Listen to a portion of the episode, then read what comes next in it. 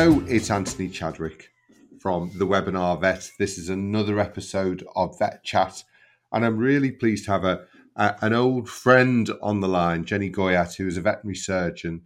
Uh, Jenny will tell you a little bit about her history, but uh, we got to know each other through Vet Dynamics, which is run by a, uh, another friend, or two friends, Vicky and Alan Robinson.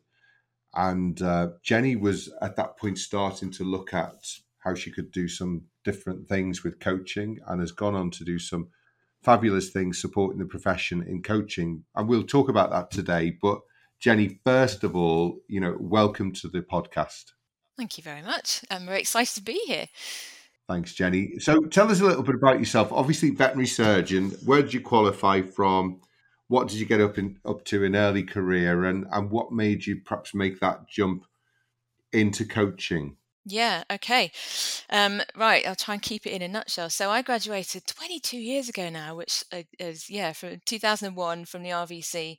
Um, and I started out in small animal practice on the edge of London with a f- kind of fairly typical, um, you know, I think it is changing now, but um, kind of quite typical mindset, I think, um, of of having very high expectations on myself. Um, you know, you've just come out of being trained in a very academic, referrally type environment, so um, I enjoyed practice, and I feel like I was a was a good vet, um, but I did struggle with sort of constantly comparing myself to referral surgeons, worrying a lot, um, and and finding it kind of quite high pressure. So um, I'd always enjoyed surgery, and I thought specialising would be the way forward. To just try and be be really good at a slightly more narrow range of things. So um, I went back to the RVC and did an internship and started down the kind of specialist pathway. Really, I wanted to go and be a referral surgeon, um, and I had a bit of a, a, a, so I loved my internship, really enjoyed that. Um, but I did kind of start to look further down the pathway of specialisation and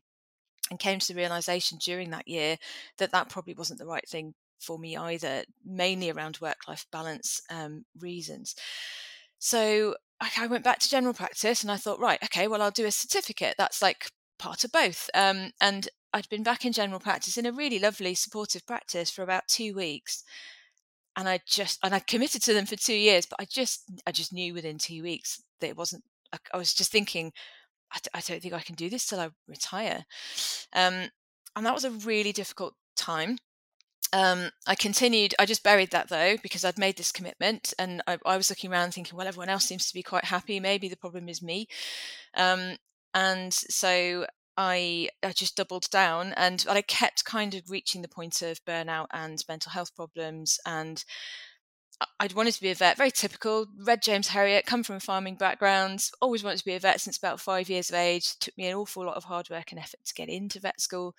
Um, so I, I didn't know what to do with those feelings, really. You know, my, my whole lifelong dream I had achieved. And then it kept pushing me to the point, point of burnout and mental health problems. And I, I really struggled with that. So um, I that was when I sort of started this, okay, how do I resolve that? I don't want to leave my beloved profession, but I can't keep keep going like this.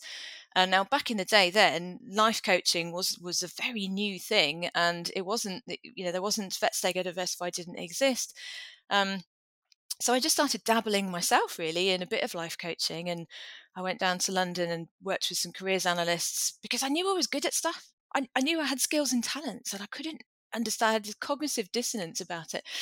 Um, and through doing that coaching work on myself, having it done to me, I started to see through the mists. I started to see, okay, right, I can understand my transferable skills because I was like, okay, so I can diagnose, diagnose and remove a splenic torsion. That's brilliant. I don't know how to port that into anything else.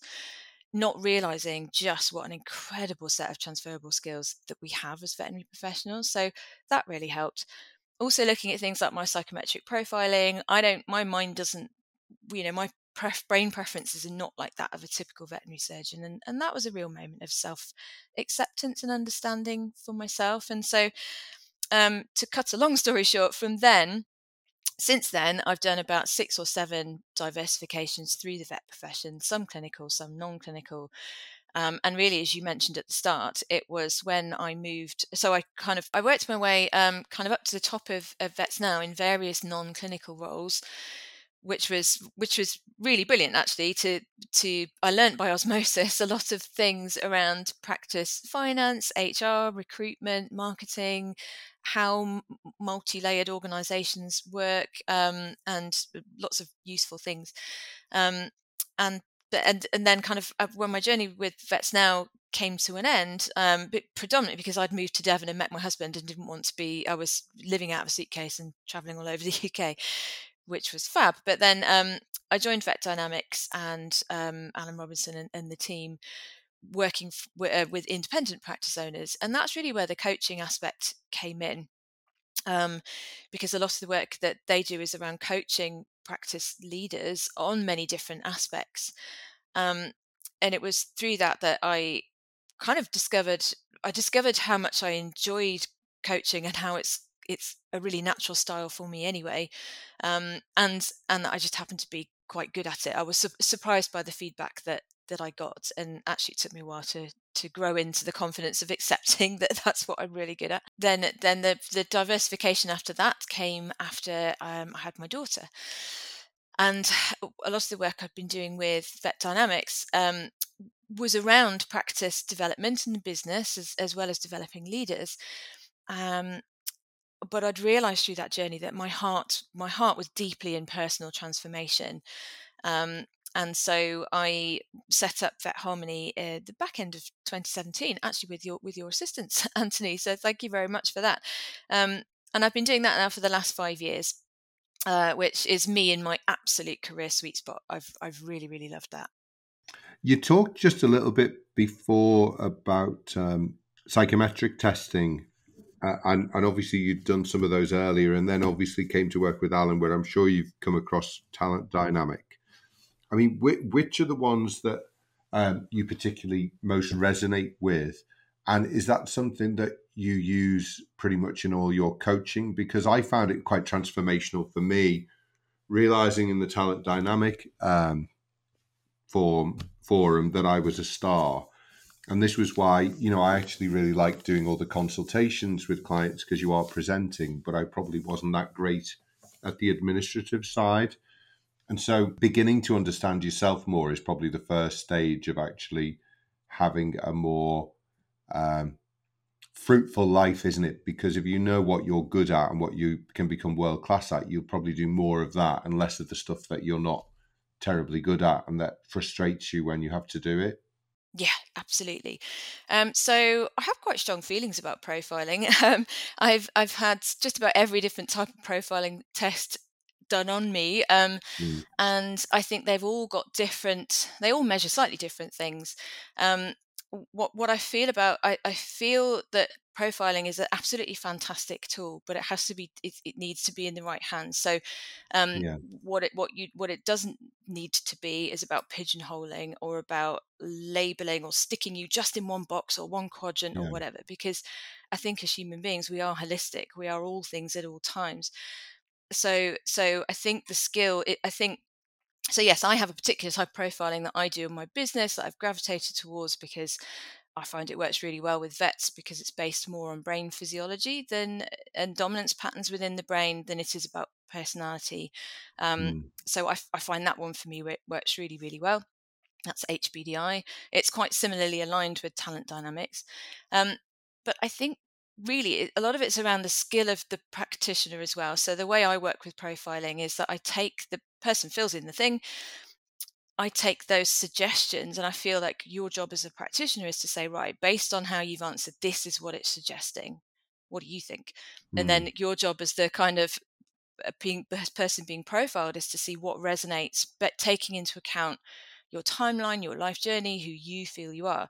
And in that space between the profilee and the practitioner, that's where the magic happens. So we we are not something that comes off a off a printer saying, "Oh, you're a blue quadrant person," but it mm. but by using that as a tool, you can have really yeah. brilliant levels of self self acceptance and choice. So, as you say, Anthony, it, it, it's not about trying to be omnicompetent in all things, but it's about saying, right, I am going to lean even further into this zone of genius, and actually, I'm going to outsource or not take roles that are, are in this lower preference area or we can say actually that's a lower preference area and actually i do want to upskill on it so i'm going to put myself in a growth mindset and work really hard and I've seen my profile shift through my choices in in accordance. So I do I love it. I find it fascinating, and I can never stick to time when I'm doing one of those.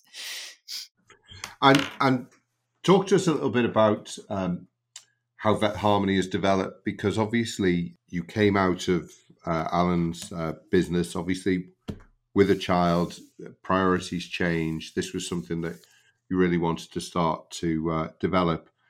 And you know from the outside looking in it's been really exciting to see how that's helped people because we we all need coaching don't we? And not all of us accept that we need coaching but actually you look at football teams when they're doing really well they don't suddenly say oh we're doing really well. Sorry jurgen you don't need a job anymore because the, the football team's playing so well how do we make that is is that becoming more mainstream do you think jenny with um, you know people like yourself working on that in the veterinary profession, or is it still a little bit of a, you know, a sort of niche area that some vets go into, but not as many perhaps and nurses, you know, as there should be?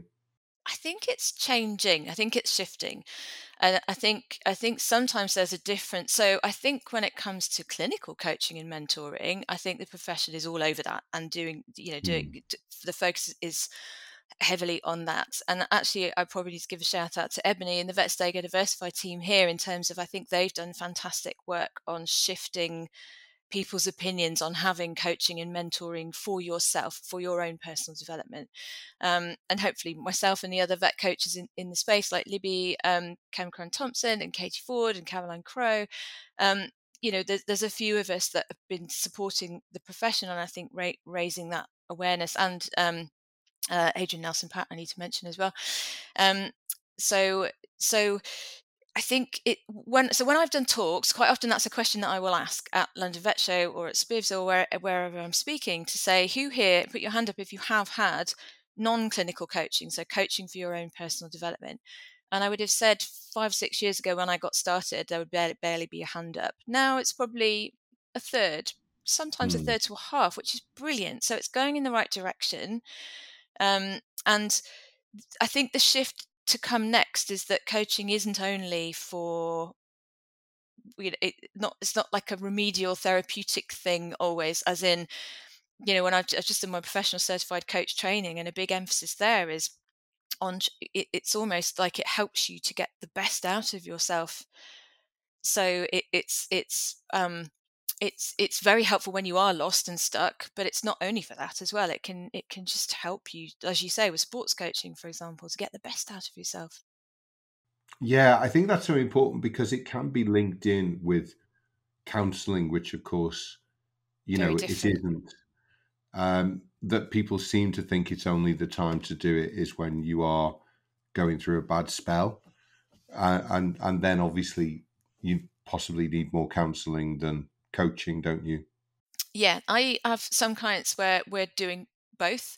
So as the, I think your skill when you're doing your onboarding, I'm always tuning in for what does this person need? Do they need more therapeutic help? Are we trying to get them from minus five up to ground zero? Mm-hmm. Or mm. is this person ready for coaching? Because coaching asks you, it's very, you have to have accountability and self responsibility.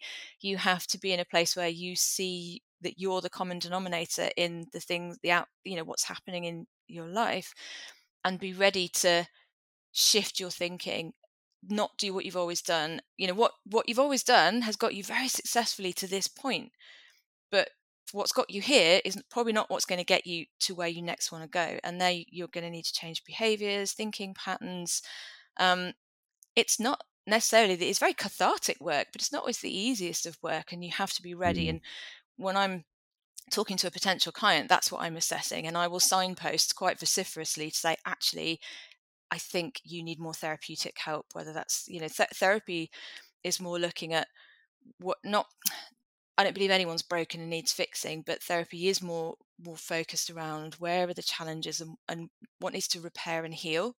Hmm. Coaching is much more future focused in terms of where do you yeah. want to be? Do you even know what you want? Let's work out what you want, or let's create what you want, and how are we going to get you there? So it's focused in the opposite direction to therapy.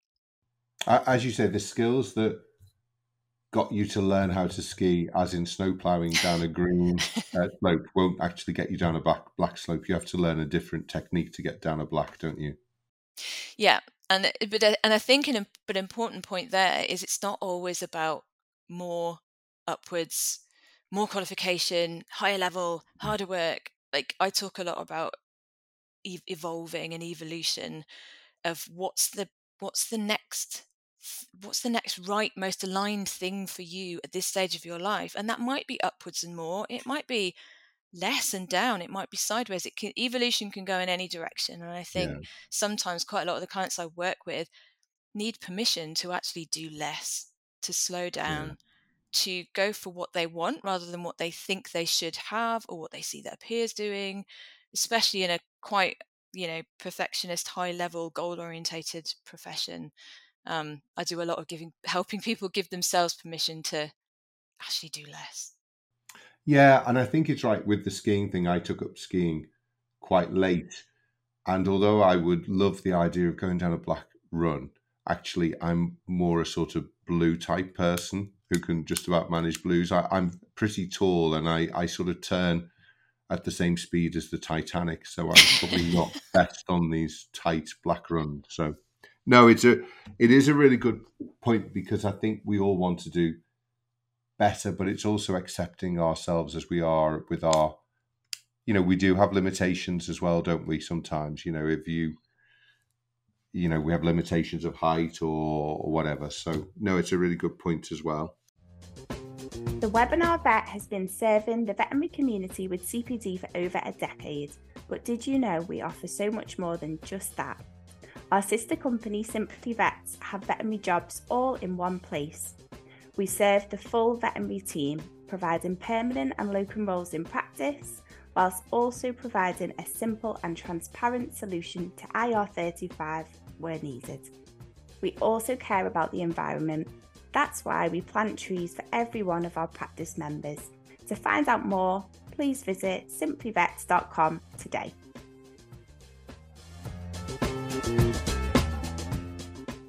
I wanted to uh, talk to you about your own personal growth now, uh, Jenny, because your your side hustle, which has become a bit more than a side hustle, um, but which has excited me almost as much as your uh, journey on on on coaching and training has been your your journey on the pod with your husband. So perhaps tell us a little bit about what the pod is. Yes. So, uh, oh my goodness, how to how to keep it concise and in a nutshell. Okay, so the the pod itself um, uh, is this beautiful, incredible creation from my um, husband Kyle. Um, it's a floating glamping pod in essence. So he he has it's been probably 10, mi- 10 years in conception and creation. Um, it's hand built from wood. It's geodesic, but like a solid, a solid wooden geodesic dome structure. It floats on a seven meter platform.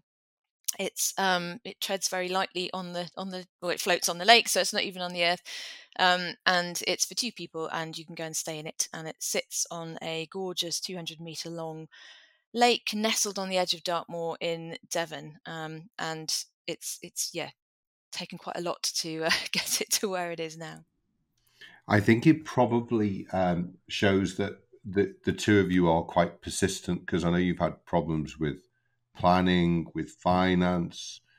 You know, I've been chatting to you quite often, and and uh, in the sort of period of it of it sort of developing and growing, but now it is actually uh, having people coming in to stay. And I know you've had so many wonderful testimonials from that. And I suppose when something like that works well, having that gratitude sort of reflected back to you is hugely satisfying, isn't it? It is definitely, and and actually, people are very interested in the story of how and why it came to be because it, it is quite a unique thing. Um, and so quite often when Kyle's doing the check-ins, he he's trying to say to someone, "Can I show you how to use the log burner?" And they're like, oh, "How did you make this? And why did you make that? And how does this bit work?" And and yeah. the uh, the journey of why we even made it and, and how it came to be is often more interesting to people than than when we're trying to check them in. Yeah, no, that that's really interesting, and I, I think it's it, storytelling is is such a great way of of actually being able to get a message across. And I think part of the message, although it's this physical pod that you've built, has been, I think, both of your love for the environment, hasn't it? And for environment, but also how environment ties together with mental health. I mean, there's a lot of studies now that show that uh, people who um, are having a hard time um, are actually getting prescribed green spaces and blue spaces by their doctors, and that that prescribing is often more effective than necessarily, you know, giving depression tablets or mm-hmm. whatever. Mm-hmm. Yeah, definitely. I mean, Kyle's original driver to build the pod in the first place was to create a beautiful space that just takes you out of your normal life and and captures the essence of um, I don't know if you've had this experience Anthony but when you're a kid and like you discover somewhere usually in nature and you think you're the first person that's ever found anything like it and just that that magic that childlike magic of discovering somewhere secret and, and amazing and and that was the the sort of feeling that he wanted to create and it being in nature and it being well off grid and in nature, not in an urban environment at all, was important for for that kind of getting back to the wild um, benefit to mental health. And then with it being floating, that adds another another dynamic and the number of people when we because we didn't own a lake we didn't have any investment money we didn't have planning permission the lake can't be in a flood zone because people stay in it. So trying to, and it can't be on the area of outstanding natural beauty or in the Dartmoor National Park. So trying to find a body of water that yeah. fitted all of those criteria. Um, and the number of people who said, just build it on land. It's a nice structure. Why don't you just stick it in a field? And and completely missing the, our our point yes. of no, we want it to be here. Um, and the the the number of guests where they arrive and they're seeking that mental health benefit in terms of we just want to stop just want mm. to do nothing we want to hunker down and because there's no wi-fi because there's no signal because there's you you just have to be in this beautiful environment um uh then it, it, it people are saying it gives me the excuse to to legitimately stop and do nothing and just rest and i think people need that. We well we know we need it. Mm, and i think when i look back and you talk about the secret places uh, my parents had a caravan in gisburn in the trough of bowland and i used to wander off into fields you know where you could see the spotted flycatchers flying and i remember just lying on my tummy with my binoculars and just spending you know a long time there just watching them because of that joy and that secret place which i'm not sure if we could if we would send you know a sort of young teenager out into those areas now, which is a shame. But anyway, I, I really agree with that idea of the secret space and also we didn't have that disturbance of internet, which has been a great thing in a lot of ways. But actually, to digitally detox for a couple of days is, you know, is massively important, isn't it? Absolutely. I mean, there's there's a there's a single estate vineyard on site, and it has a beautiful cafe and restaurant. And so you can, if you're desperate, you can go up there and, and have a coffee and check your messages. But when you're actually at the pod, there's zip, zilch, nothing.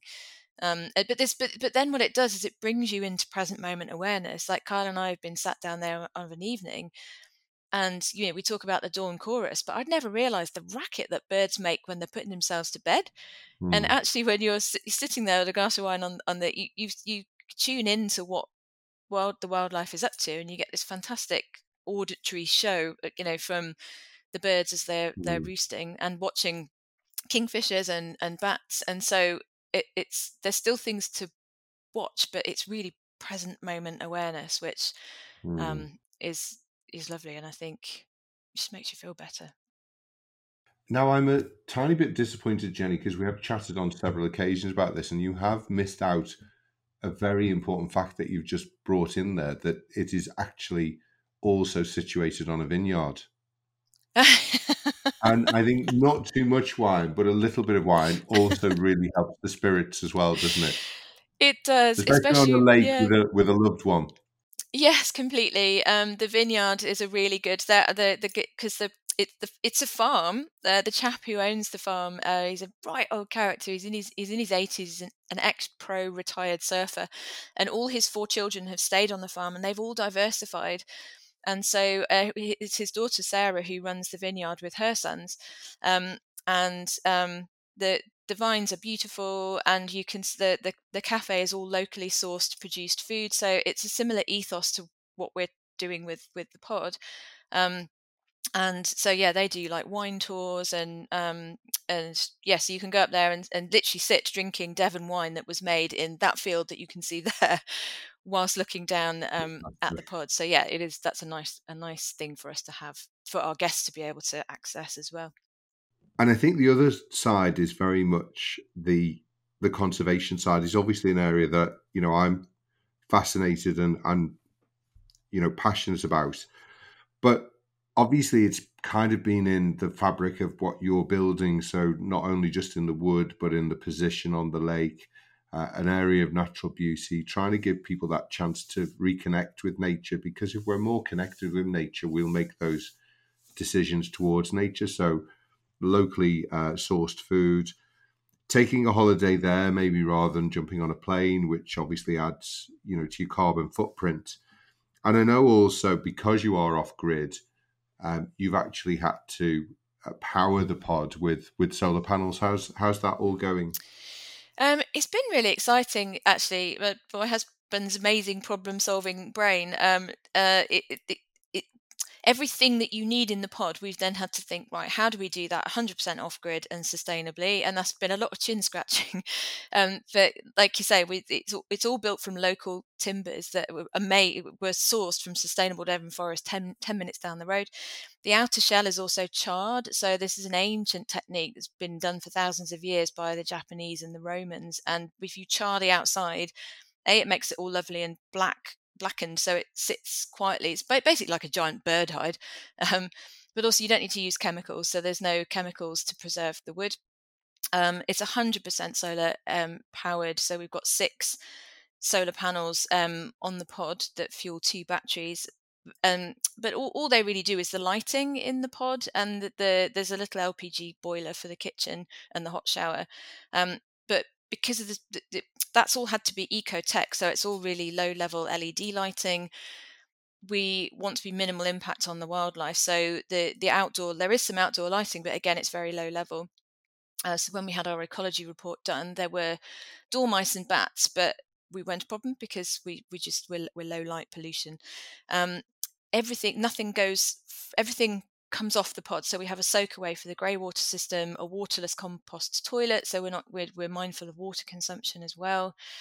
Um, uh, so and and just choices. You know, there's a lot of guests where they'll say, well, "Have you got a hot tub?" That's how I'm going to decide where I'm having my holiday. Yeah. And we've made a decision not to do that because um, they're, they're not they're not very sustainable or eco-friendly to run. So our solution to that was when this was actually my idea not my husband's was to um, we, we stuck some catamaran netting on the front edge of the pod. So you can climb into the catamaran netting with your gin and tonic and a cushion and literally you're hovering out over the water. Um, so you may not be in hot bubbly water but you're literally suspended yeah. over the water. Um, so just creative choices like that.